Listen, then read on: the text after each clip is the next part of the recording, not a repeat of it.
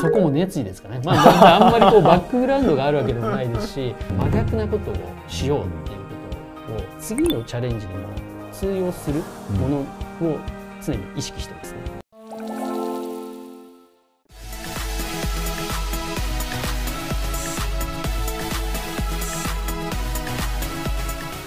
はい、皆さんこんにちは。えー、引き続き、えー、後編でですね、えー、井上さんにお越しいただいております。よろしくお願いします。よろしくお願いいたします。はい、前編ではリクルートさんに入られて、えー、ちょっと新規事業開発のところに従事されてましたと伺いました。で、なんとこう約1年ぐらいですよね、新規事業開発されていて、その後 M&A に従事されると。はい。これはだいぶインパクト強い転機だと思うんですけれども、どうしてこういうキャリアに行かれると思ったんですか？マーケティング的なキャリアからここで一気にファイナンスに入るんですけど、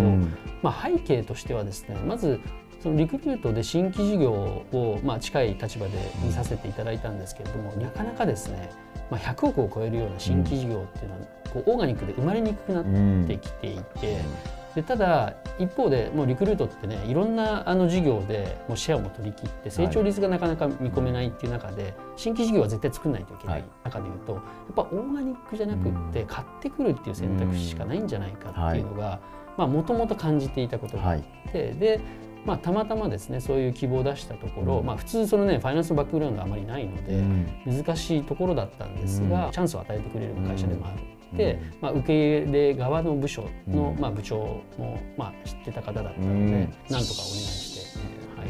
入れていただいたっていう感じです、そんな容易にいけるもんなんですね。容易にいけないと思うんですけど、そこも熱意ですかね、まあ、あんまりこうバックグラウンドがあるわけでもないですし、まあ、チャレンジする時って、まあ、全てね揃っていったら、まあ、それってもうチャレンジじゃないので、まあ、そこは。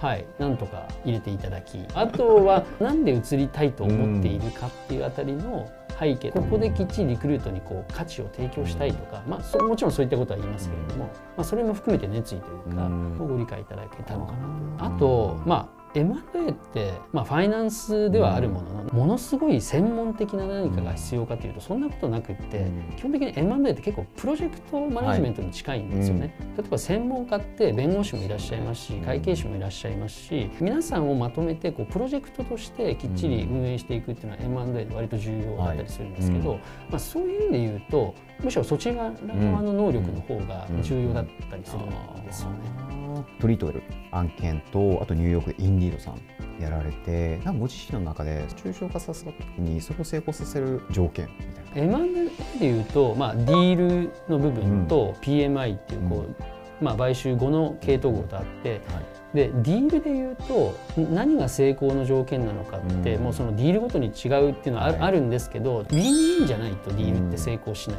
っていうのはあって、例えばやっぱり買いたい人と買わせたいというか売りたい人、でこの価格が違ったらもちろんどんなに交渉しても難しいですし、買収の条件。もここもやっぱりウィンウィンになってこそ初めてディール成功するというか成就するので向こうが何が欲しいのか、どういう状態なのかっていうのをきっちり考えるっていうのは結構重要かなと思いますね。であと自分たちのサイドのプロジェクトマネジメントは多分その一般的なこうコミュニケーションを良くするとか、ポイントをきっちり絞り込んでとかそういういわゆるプロジェクトマネジメントが重要になる。であの決して一人だけの判断ではやらないっていうところがありますね。やっぱり議論していろんな人の感覚というか、あのいろんなこう、まあ、バックグラウンドを持った人の意見を聞いて判断していくっていうのもすごく重要だと思いますね。MA に従事されてから、えっと、海外ご経験でいうと計6年間 PMI ってやっぱりすごいハードなイメージがあると思うんですけれどもなんかその中で印象的な出来事をあえてあげるならどういったことがありますか？印象的だったのはやっぱりインディードの買収の時っていうのはリクルートも本社の方が上場する、まあ、直前だったんですよ、ね、はい、だから PMI でいうといろんなこう求められるような、はい、まあ、リクルート側からですね、はいあったんですけれども、まあ、インディードって非常にこうリクルートにとって重要な資産だったので、うんうん、まあ、彼らのコースをなるべく取らせないように必要なものじゃなきゃ出さないというか、はい、必要なものも出さないぐらいのもうなるべくインディードのコースを使わせないみたいな PMI をしていた、でこれは結構ですね当時印象的だったというか、あの PMI ってもっと交わらせてこう、みたいなところがあったんですけど、真逆なことをしようっていうことををプロジェクトのトップだった方からもう言われですね、それは結構印象的だったというか。でただそれが成功要因だったなって今考えると思ったりもしますので、はい、いやしびれる意思決定ですよね。そしてやっと本題に行きますと。2017年にチャットワークさんに入られてこれは入られた時からもうそのダイレクトに CFO という肩書きを背負られてたんですか？CFO として入社して、うん、で数か月で執行役員 CFO という形になったなんでこう転職されようと思ってたんですか、まあ、リクルート10年いて、うん、で後半6年海外にいました、うん、で、まあ、3年ずつ、うん、えーと、いたんですけれどもぼんやりとやっぱり海外から日本に帰国すると日本でそんなに面白い仕事があるのかなっていう感覚になってしまっていたんですね。ね。気にやられてたんじゃないですか？かかもしれない 実際あるんでしょうけど、はい、まあ、思ってしまっていて、うん、3年そのインディード3年そのトリートにいたっていうのは、うん、結構その感覚的にはリクルートにいたというよりはスタートアップの会社にいたイメージなんですよね。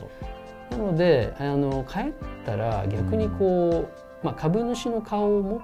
ってない状態で、こうスタートアップにこうどっぷりやってみたいっていうのはもともと考えてたんですよね。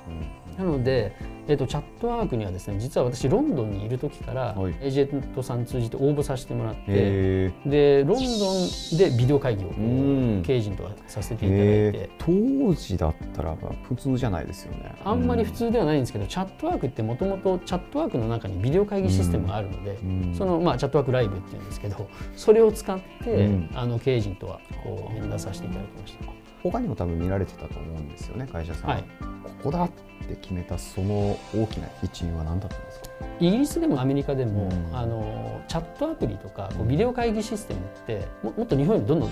あの使用頻度が高いって、はい。うん、でそれによって、まあ、例えばアメリカだとすごい国土が広いじゃないですか、うん、なんであの例えばニューヨークとサンフランシスコなんて、うん、まあ、なんか出張どんどん行けるような状態じゃないので、ビデオ会議システムすごく重要だったりするんですよね。でそういうものがあることによってクオリティオブライフが上がるというか、例えば田舎でずっとこう出てこないエグゼクティブとか月金だけニューヨークで働いて土日はこうフロリダに帰るみたいな働き方ってアメリカってよくあるんですよね。はい、でそういうのを支えてるのはこういうツールだなと思っていてでそれを国産でやってる会社があるっていうのもあって。でそれを初めて見つかって私としてはこういう世界を広めていきたいなみたいなところがあったので、まあ、応募させていただきましたね。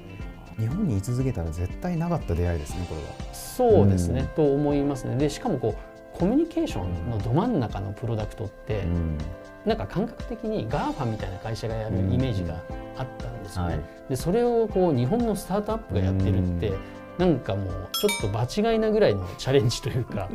あのそれがねすごく面白いっていうか。はいなんか最後にあのこれはあの皆さんに共通してまた伺ってるんですけれどもあの井上さん視点で今こう成果を出される上で普遍的に意識されていることベスト3っていうのをですね伺えればと思っております。一つあるのは私、はい、まあ、先ほどずっとキャリアのお話をさせていただいた時に、かなり初めてのチャレンジみたいなことが多いんですよ、ね、で経験をなかなか持ってこれないことが多いので常に先ほどおっしゃってたことかもしれないですけど自分の中で経験を消化してで共通項を見つけて次のチャレンジでも通用するものを常に意識してますね。例えばですけど M&A だとさっき、ウィンウィンが重要だって申し上げたんですけど、はい、そこと会社を上場させることって全然初めてなので、これって全然違う経験じゃないですか。すね、なんですけど、僕にとっては結構すごく似てて IPO もやっぱり各ステークホルダーがウィンウィンじゃないと成功しないっていうのがあるじゃないですか。はい、なんでそこの経験値って実は共通だったりするんですよね。でそういったものをなるべくたくさん持っておくっていうのは、新しいチャレンジする上ではすごく重要ですので、まあ、私のキャリアではそこがすごく自分では意識してきたことですね。あとはもうなんかつまんないかもしれないですけど基本的にやっぱりこう誠実に向き合うとか、最後やれるまでやり抜くというか、まあ、そのぐらいですかね。結構当たり前だと思うんですけど、誠実っていう中にはやっぱり課題に誠実に向き合うというのは本質を見抜くとか、何が一番こうポイントなのかっていうのをきっちり考えるとかですね、あともうそこがセットできたらもう最後までやり抜くみたいな、まあ本当に普通の当たり前のことですけど、そこはまああの社会人としてというか意識はしてますね。はいありがとうございます。井上さん、せっかくご出演いただいてますので、最後にですね、あの視聴者の方にお伝えされたことがありましたら、はい、熱意を持って。そうですね、はい、まあちょっと先ほどチャットワーク面白いよみたいな話をさせていただいたんですけども、うん、成長とか楽しいことがあるところって人が集まると思うんですよね。うん、で僕常にそういったところに、まあ、キャリア上いたかなと思っていてで今って実はそれってスタートアップなんじゃないかなと思っていて、日本のスタートアップの業界ってかなりこう、まあ、環境も整ってきてお金も集まるようになってきていろんなサービスが出てきて、まさにこう成長とか楽しさっていっぱいある業界ででその中でも、まあ、弊社の場合はすごいチャレンジをしているみたいなことを言ったんですけれども、まあ、そういった場ってなかなかあのないと思いますのでぜひ何かこう思いがある方はなんかチャレンジしていただきたいな、まあ、あの弊社も絶賛募集中ですので。あの、はい、ぜひあのお待ちしておりますということで、はい、ありがとうございます。ご興味ある方はですねあの井上さんに直接でも、はい、もちろん大丈夫だと思いますし、ちょっと距離感近づいて言いづらいなみたいな人がいたらですね、一旦あの私通していただければ関係値フラットにさせていただきますので、はい、はい、ぜひ。ご遠慮なくおっしゃっていただければと思います。じゃ井上さん、あの日本に渡って大変貴重なお話をありがとうございました。いえこちらこそ、ありがとうございました。今後も変わらず応援させていただきます。ありがとうございました。